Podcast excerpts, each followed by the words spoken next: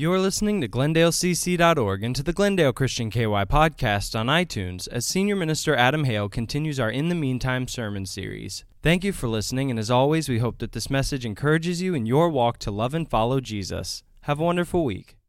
Oh, but it's good to see all of you here this morning. Glad that you're here. We're continuing in our series in the meantime, and the idea behind this entire discussion that we've been having over the last several weeks is simply one question, and the question is, is this What do you do when there's nothing you can do?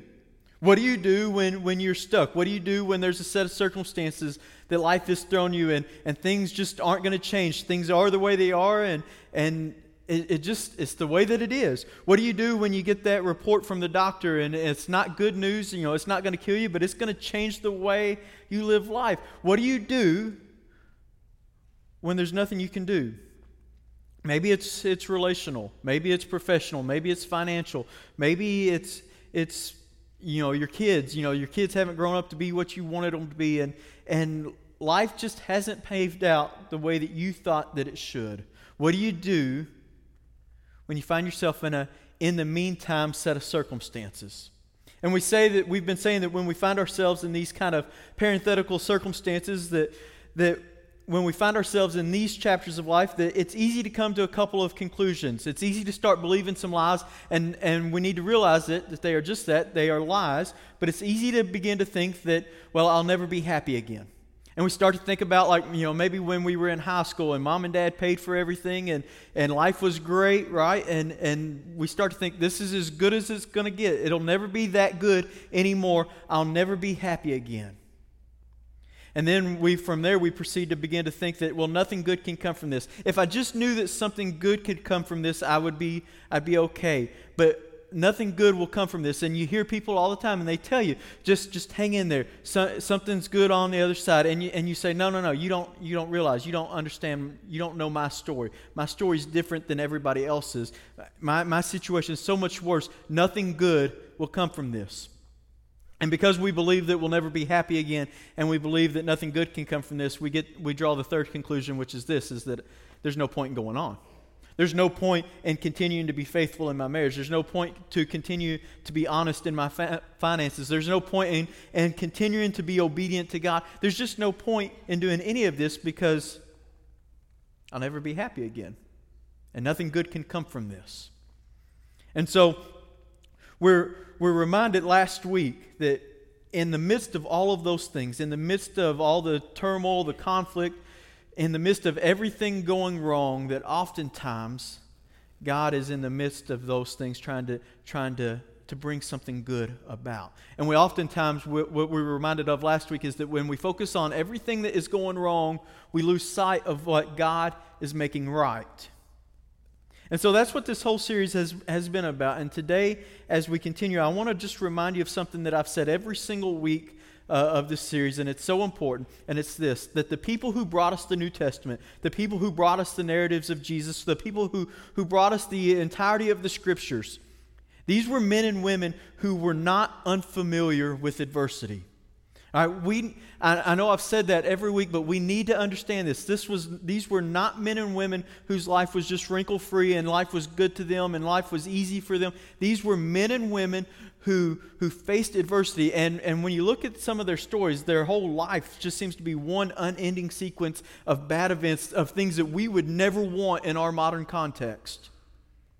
And yet, for them, there was no conflict, there was no contradiction because they didn't wrestle with the, what we wrestle with. We wrestle with, you know, we, we think there's a good God, so good things should happen to us, right? If there's a good God, there should be good things. But they didn't wrestle with that. They didn't wrestle with that because they saw bad things that happen. And when we see bad things happen, we say, well, if there's a good God, then these bad things shouldn't happen, so there must not be a good God. But they didn't wrestle with that. They, they somehow understood that even though they were faced with all of this adversity, they were faced with all of this conflict, that God had not abandoned them and that God was not apathetic with them, that God had not lost sight of them. They understood that in the meantime, God was still working through them. And so there was not this conflict and this contradiction for them. And so today, as we as we get close to the end of this series, we're going to wrap this series up next week. Um, I just want to focus. I want to talk about one word that the New Testament authors and Jesus in particular emphasized over and over and over again. And the word is this: the word is believe. That there's something very specific that we are supposed to believe. And the reason that we're commanded to believe is because intuitively we don't believe, or we wouldn't believe this, what we're going to talk about. And the reason we're commanded to believe what we're going to talk about today is because our natural instinct, our natural inclination is to, in fact, do just the opposite of what, of what we're going to be told. And so, beginning with Jesus and, and the apostles, and over and over and over again, when we face adversity, when we're in a set of circumstances, and it seems like this is just going to be our new reality, it's, it's not going to change, it's not going to be what we wanted it to be. We are, there is, there's something very specific that we are to embrace and to believe. Now, there's several places in the New Testament where we find this, but I'm going to go to, to James chapter 1 because uh, James, James gives us some credibility. Um, it's important when we look at the authors of the New Testament. It's one thing for me to say something, it's another thing for somebody, an author of the New Testament, to say something. So that gives them credibility. And so, so I want to go to James because James has some credibility because James has a very famous brother. All right, anybody know remember who James's very famous brother is? Jesus. All right, so some of you some of you read your Bible, so good. Um, James James, the half brother of Jesus, says this thing, and and I'm just going to tell you up front, I would never say this to you. In fact, Jesus said some things that I would never say to you. Jesus said, "Don't worry." I would never tell you to worry because to, to not worry because you would come to me and you tell me your story and you tell me your situation and I'd say, oh yeah, you, you better worry about that. You're like you, you better you better figure out how you're going to get that under control. Like that would keep me up at night. So so you should worry about that. Jesus had the audacity to say, no, don't worry about tomorrow. Let tomorrow take care of itself. Easy for him to say, right? But James says says something, and, and I just I'm going to tell you this is James saying this not Adam. So if you have a problem with, with it, you can take it up with him when you get to heaven. But this is James that says this. And in James chapter 1, here's what we read. It says, James, a servant of God. All right, we can stop right there for just a second. We're six, five, six words into it. We're okay with this, right? Like we could even substitute our name in there Adam, Mike, a servant of God. Uh, we're, we're good with that. But then he goes on, he says, James, a servant of God and of the Lord Jesus Christ he refers to his brother as Lord. Now, this is, this is bonus. This is extra for you. I'm not charging you anything for this. Uh, but if we believe anything about Jesus, we should believe that he's the Son of God. If for no other reason than this right here, that James, his brother, believed that. Because how many of you have a brother or a sister? Like most of us, right? What would it take for them to do to convince us that they were the Son of God? Like, like Luann, what would it take for Craig to convince you that he was the Son of God? A lot, right? Like more than he's probably possible. And Craig, the same's probably true, right? Like it would take a lot, right? We're there's nobody believing that any of us are the sons or, or daughters of God because of our siblings' testimony. In fact, probably just the opposite. They're like, my sister would tell you that her little brother is the is the spawn of Satan. Like so, like that's what my sister's saying about me. So if if for no other reason, we should believe that Jesus is who he said he was because of his brother's testimony. But then he goes on, and this is where he gives us the hard part. He says this. He says, "Consider it pure joy, my brothers and sisters, whenever." And notice he doesn't qualify this. He doesn't he doesn't qualify it. He says, "Whenever you face trials of many kinds. And that's when you want to go, okay, just, you, you don't have to say anything else because I'm not doing that. Like, that's silly, that's stupid. I'm, you want me to be happy when bad things happen to me? Like, you want me to embrace that and be happy about it? No, no, no. That, that's silly, that's stupid. I'm not going to do that. But remember, this is James talking. This is not Adam talking. This is James. But there's this one little Greek word here and what's so interesting is basically James is just saying, wait, wait, wait, wait, wait. Before you hit the panic button, before you hit the eject button, before you hit the, the give up on God button, I just want you to take a moment and stop and think and ask yourself if God is trying to do something good in the midst of all of this. If God is actually not trying to do something for your benefit in the midst of all of this, and, and I know our, our natural inclination is to say, no, no, what, what we're going through has been so bad, it's been so painful, I, I would never want to go through it again. There cannot be anything good that comes from this. And yet, James says, just stop for a minute and consider it pure joy whenever you face any kinds of trials. And so, again, I would never tell you this. Adam would never tell you to consider it pure joy. But this is James. And then he, and then he continues and he says, Because you know, or actually, it's a participle, it's knowing that. Knowing that the testing of your faith, and we have to hit the pause button right there because this is, a, this is an important sentence for us because James affirms what we suspect that, that whenever you hit a bump in life, that whenever you hit a, hit a snag in the road, that whenever things, the bottom just falls out and, and life just doesn't go our way, it confirms what we suspect that this puts our faith on trial. That trials put our faith on trial. And trials actually do, do more than that, just that. They don't just put our faith on trial, they put God on trial. Think about this. The trials that you go through in life, they put God on trial because we're going through life and we're doing the best that we can, and then something bad happens, and, and maybe something catastrophic happens, and, and we go, Really? Like, I thought I believed. I thought that I, I trusted God. I thought that I, I had faith in God, but I'm not so sure because of this. Because of this, in the meantime, set of circumstances, I'm not so sure if I believe what I once believed. And so trials put our faith in God on trial. And so James acknowledges this when he says, Because the testing of your faith, that every set of circumstances, that, that every negative thing that happens in your life, that every uh, bump in the road, that every piece of adversity is a test of your faith. Essentially, to, to just sum it up, he says that trials test our confidence in God, right? Trials test our confidence in, in God. And, I'm, and I'll tell you, I'm glad that James added this because it lets us know that he knows what we're thinking. And so he continues with this uh, that trials test our confidence in God. And then he continues, he says, You know, or knowing that the testing of your faith, and then he points us in a direction that's uncomfortable. But it's, it's uncomfortable, but somehow we know it's true that the testing of our faith produces perseverance. Trials produce persevering faith. That the, the, his point in all of this is that trials produce persevering faith. And when you read the New Testament, especially the teachings of Jesus, here's what you discover. If, if Jesus spoke on behalf of God, if Paul spoke on behalf of God, if the, the rest of the disciples spoke on behalf, if the Old Testament speaks on behalf of God, here's what it seems to, to show us that God is honored and that God is most glorified by persevering faith by persevering faith. God is most honored by persevering faith. Now, now here's, the, here's the deal faith that always gets a yes from God, no one is impressed by that. No one is impressed by faith that always gets a yes from God because actually that's hocus pocus. That, that's magic. That's prosperity preaching. If, if every time you ask God for something you get a yes, well, well that, in, that faith it impresses nobody.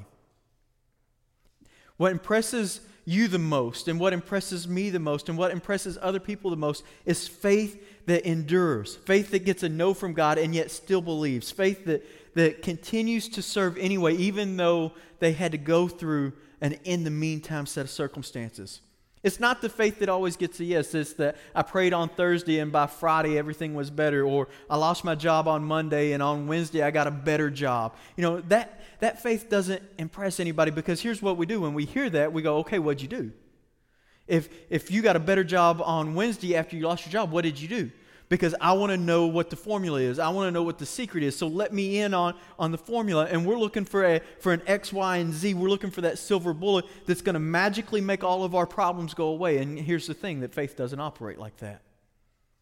And we know this to be true because all of us have lived long enough, all of us have gone through something at one time or another to know that faith just doesn't operate like that. And so when, when we're constantly looking for that silver bullet, what we're looking for is we're looking for a formula, we're looking for a secret. What we're not looking for is, is God. And what we're not looking for is how God can use our circumstances. What we're impressed by is the person that believes anyway. It's the person that, that, that trusts anyway. It's the person that perseveres anyway. And throughout the Old Testament and throughout the New Testament, God is honored by persevering faith. And this is why James is, is he's just kind of like, okay, look, when the bottom falls out, when things are tough, when things are going into that nosedive, before you hit the eject button, before you quit praying, before you give up on God, it, if you could just stop and ask the question, what is God up to? What is God up to? If you would just stop in the midst of all the chaos, in the midst of all the uncertainty, would you just stop and ask, okay, God, what are you up to? And the good news for us is that James answers that question. What, what is God up to? You want to know? Well, James answers the question for us because James tells us. He says, he says that God is up to developing persevering faith. That's what God is up to. When we're faced with adversity, God is up to developing persevering faith. And here's the thing you and I, we don't want persevering faith. We don't want persevering faith because the only way to, to get persevering faith is to endure some trials, to endure some heartache, to, to push through those in the meantime set of circumstances. And let's just be real honest. We would like things to be a little easier than that, wouldn't we? We would like things to be a little more comfortable than that. I'll make no bones about it. I would like for things to be easier. I would like for things to be to be cleaner and neater and and I would like to maintain some form of sanity. We don't like these these trials because they're not they're not easy. They're painful in fact. They hurt. They cause a lot of problems for us. And so we don't like we don't want persevering faith. But persevering faith is what is most honoring to God. Trials produce persevering faith. And so then James he, he, he tells us that, he leads us all to that, and then he gets to this first imperative. And this is the kind of the thing that he wants us to take away that as it relates to us somehow, that this as seeing bad things as good things. He says, let perseverance. And I, I, I love how he phrases this. I don't like to do it, but I love how he phrases it. He says, let perseverance finish its work. Let perseverance finish its work. In other words, eh, that God is at work in you, and you can hit the eject button, you can, you can hit the divorce button, you can hit the bankruptcy button, you can hit the, the run button, you can hit any of the buttons that you want to hit. And James just says, no, no, no, no. Wait. God is up to something. God is in the process of building in you a kind of faith that honors Him most. So let faith or let endurance, let perseverance finish its work. And there's a sense in which we think about whatever the, the greatest tension that, that is going on in our life right now. Maybe it's, it's uh, your kids, or maybe it's your marriage, or maybe it's financially, or it's professionally, or it's with your boss, it's with your children, or your grandchildren, it could be your health. Whatever it is, here's my point. Listen to me on this that the tension, your greatest tension right now in your life, can be the focal point of God's activity in your life if you would just choose to trust Him. That's what James is saying that, that this thing in your life that you wouldn't wish on anybody else, this thing in your life that you would never want to go back to, this thing in your life could be the focal point of God's activity in your life if you will allow it to be, but if you will allow it to be by allowing perseverance to finish its work. Now, when we become Christians, when we give our lives over to Christians, we, they talk about that you, you know you're a newborn Christian, you're, you're kind of an infant, and there's a maturing process that takes place. And that's the end goal for all of us, right? To be a mature Christian. Well, how do we become a mature Christian? It's this right here. It's that you allow perseverance to finish its work. What else you got? I mean, what else could it be? This is how we become a mature Christian. You say, well, what if I memorize if I memorize a bunch of scriptures? Well, good, that'll be great. And it'll make you smart, but it won't make you mature. You say, well, well, okay, well, what if I what if I keep all the commandments and I obey all the rules and I and I do everything just to the letter of the law, just like you're supposed to? Well, great. If you could do that, that would be great. I'm gonna tell you right now you can't do it. But that would be great if you did. But guess what? That still doesn't make you mature. It makes you obedient, but it does not make you mature. If you want to be a mature Christian, you have to let perseverance finish its work. So when the trials and the, and the tragedies, and look, we all have them. We all have them. And, I, and I'm not trying to diminish any, anything that you've gone through. We all have them. But when we have them, we have to let perseverance finish its work. If you don't allow perseverance to, to complete its work, you'll never be complete. If you don't allow perseverance to mature you, you'll never be mature. You'll be lacking something. This is what James is telling us. And, and, Jesus taught us this as well. And the truth is, and let's just be honest, and, and I mean, common sense kind of argues for this. There's something about perseverance that makes us deeper. There's something about perseverance that makes us stronger. There's something about perseverance that makes our story more attractive to other people. There's something about perseverance that makes our story more inspiring to other people that want to draw other people in to into Jesus. There's something about that that makes us more attractive. And I want to just offer this to you, and, and, and this will be maybe hard for some of you to take, especially if you grew up in the church, because, because in the church, if you, when, when you grow up in the church, you're expected to act a certain way, you're expected to, to talk a certain way, you're expected to do things a certain way, and we always kind of measure things based on behavior. And so let me just offer this to you and, and, point out a truth to you that spiritual maturity is always measured in terms of persevering faith, not in perfect behavior. All right? We oftentimes get those things confused. We think if I just act a certain way, if I just do certain things, then I'll be a mature Christian. And I'm just telling you that's not, that's not how it works. That's not true. Uh, spiritual maturity is always measured in persevering faith and the faith that keeps on going anyway, in spite of all the things that have happened to us not in perfect behavior. We can, we can be the, the most perfect Christian and never do anything wrong and not be a mature Christian. In fact, I'll tell you that I know several people like that. And and and I'll just let me let me let me illustrate it this way. Have you ever met a Christian that was just too good?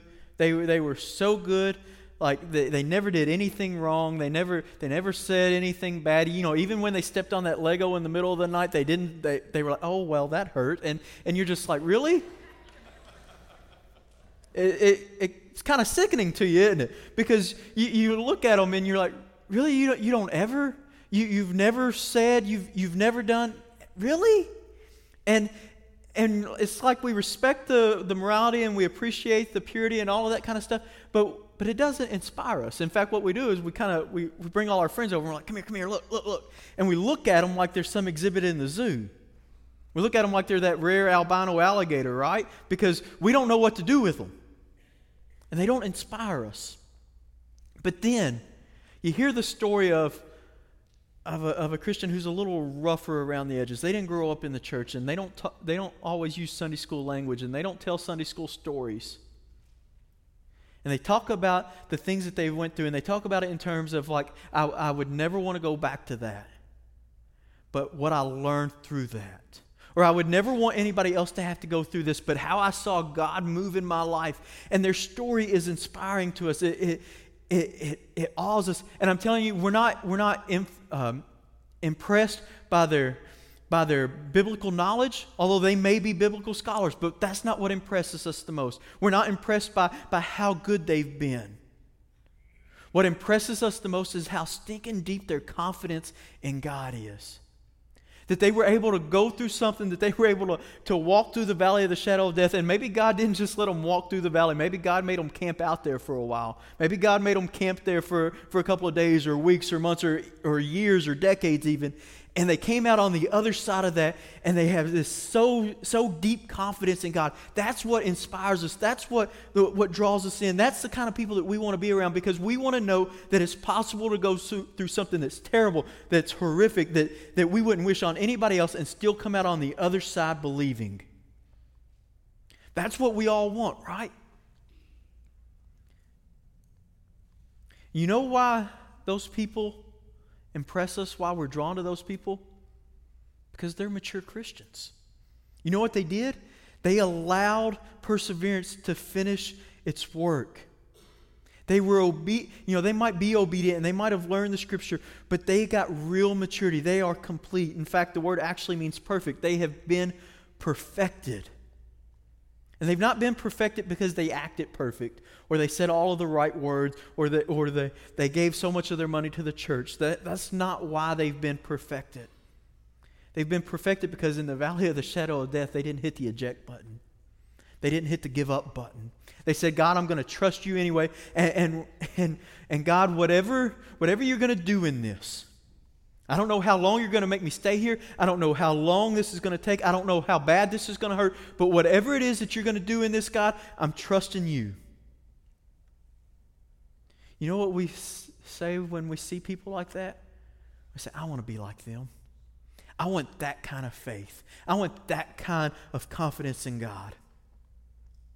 But the only way to get that is to let endurance finish its work.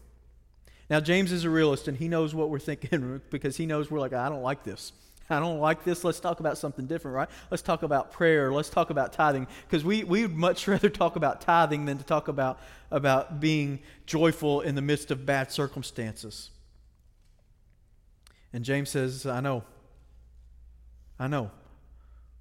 But that God that you're talking about, the God that just blesses everybody and nothing bad ever happens, I don't know what God that is because that's not the God that, that, that I serve. Because the God that I serve, there are bad things that happen to good people. And so you need to you need to understand, you need to let perseverance finish its work. And so James knows all the frustrations that we have. And so here's what he does next. And what he says is so practical. He says, if any of you, which in reality is going to be all of us, if any of you lacks wisdom, in the midst of that, you should ask God who gives generously to all without finding fault, and it will be given to you. Don't miss what he's saying here. And don't, don't misunderstand what he's saying here because there have been a lot of preachers on TV, especially, that, that only read part of that verse and they say if, they say, if you uh, ask God who gives generously to all, he, he will give to all without finding fault, right? That's what we hear a lot. God, God will give generously whatever you ask for. And I was like, well, I'd like a new boat. And God, so God will give me generous, generously a new boat, right? No, that's not what James is saying here. James says, if you lack wisdom, then ask God for wisdom. Ask God to give you generously this wisdom. And, and here's what we need to understand that wisdom in this, circumst- in this context is just the ability to see the broader picture, to be able to see the bigger picture. Wisdom is simply the ability to see current circumstances within a broader picture. It's the ability to, to zoom out and get the 30,000 foot view. And like so we all understand this as, as parents because if you have if you have kids and they've been in middle school, especially girls in middle school, they come home from, from school one day and they're all upset because you know their best friend doesn't like them anymore and they had a fight and, and now they're worst enemies and, and they're all torn up over this and it's, it's just drama, whatever. It's it's you know, you all know the middle school girl drama that I'm talking about. And because you're a good parent, you you you pat them on the shoulder and you tell them everything will be all right, honey. I, I love you everything will be fine. You'll be friends in a few days. It'll, it'll, it'll be okay. Because you're a good parent, that's what you do. But then when they turn around and they walk off, you go, I wish that was the only problem I had to worry about. Really? Like, like because we understand that middle school drama in the midst of the big picture is not that big of a is not that big of a deal. But in their world, because they don't have the context to see the bigger picture, it's the end of their world, right? And so so, wisdom is simply saying, Look, God, I need a bigger context. I need a broader context. And I'm, ask, I'm not asking you to change my circumstances. I'm just asking you to help me see the bigger picture because I bet if I saw the way that you saw, God, I bet if I saw this situation the way that you saw this situation, I would, I would see it differently. God, I bet if I saw my husband the way that you saw my husband, or if I saw my wife the way that you saw my wife, I would see them differently. So, wisdom is simply asking God to give us the bigger picture. And so I'll tell you, this is my prayer, honestly, is that God give me wisdom. Give me wisdom to see as you see. Give me wisdom to see the people that you've called me to be involved with. Give me the, give me the wisdom to see them like you see them. Give me the, the, the wisdom to see this set of circumstances the way that you see it. And that's, and that's difficult to do, and it's frustrating because oftentimes we don't see the bigger picture. But he's not done. James says, James says, you give, you ask God for wisdom. You, you're in, count it, count it joy. Count it joy when you face trials, and and when you do that, if you lack wisdom, ask God for wisdom. But he's not done. He's there's a but. There's always a but, isn't there?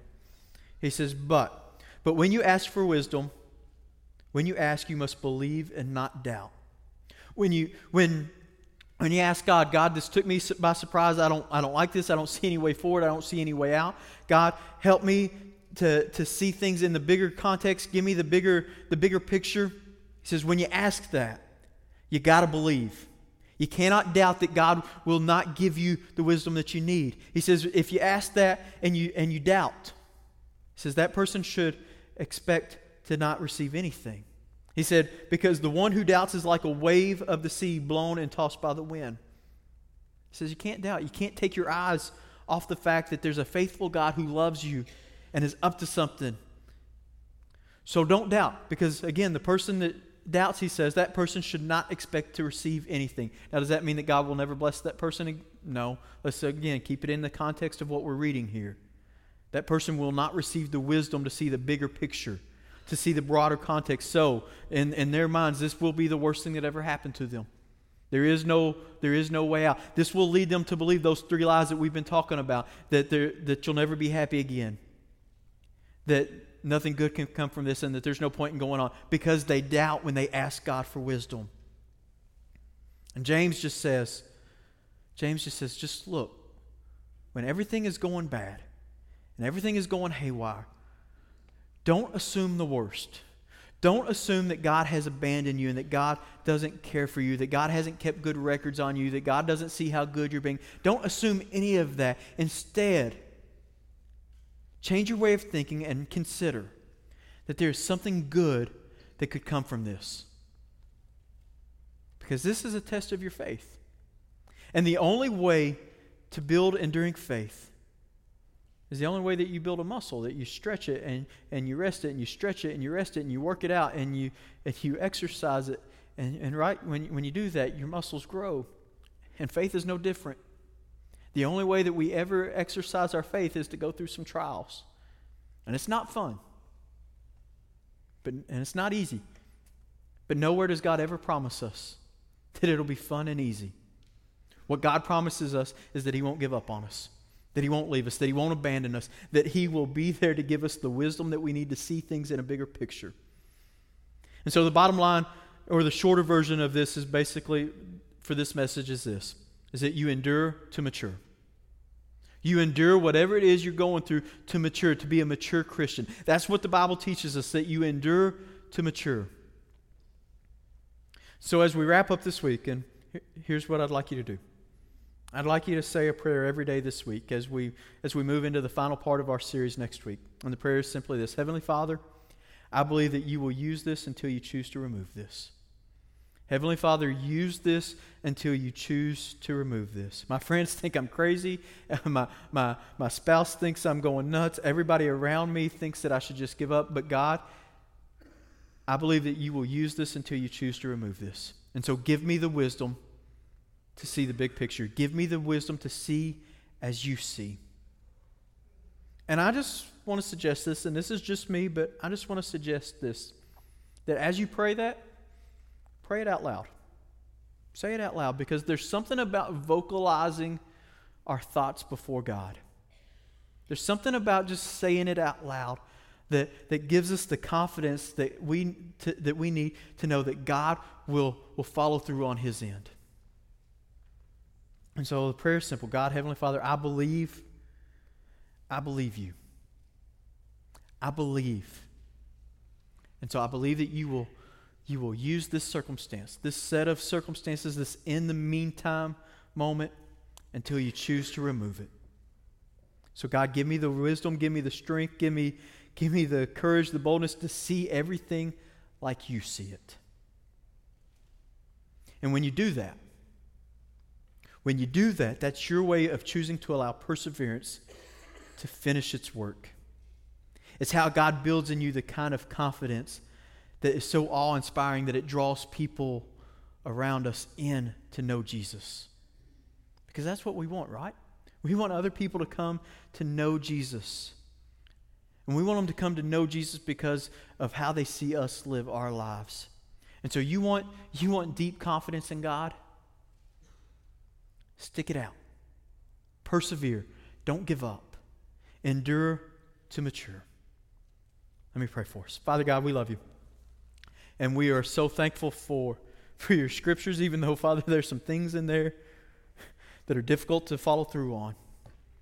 Father, it's difficult. We know it's difficult to, to just want to consider to consider it joy when we go through tough times.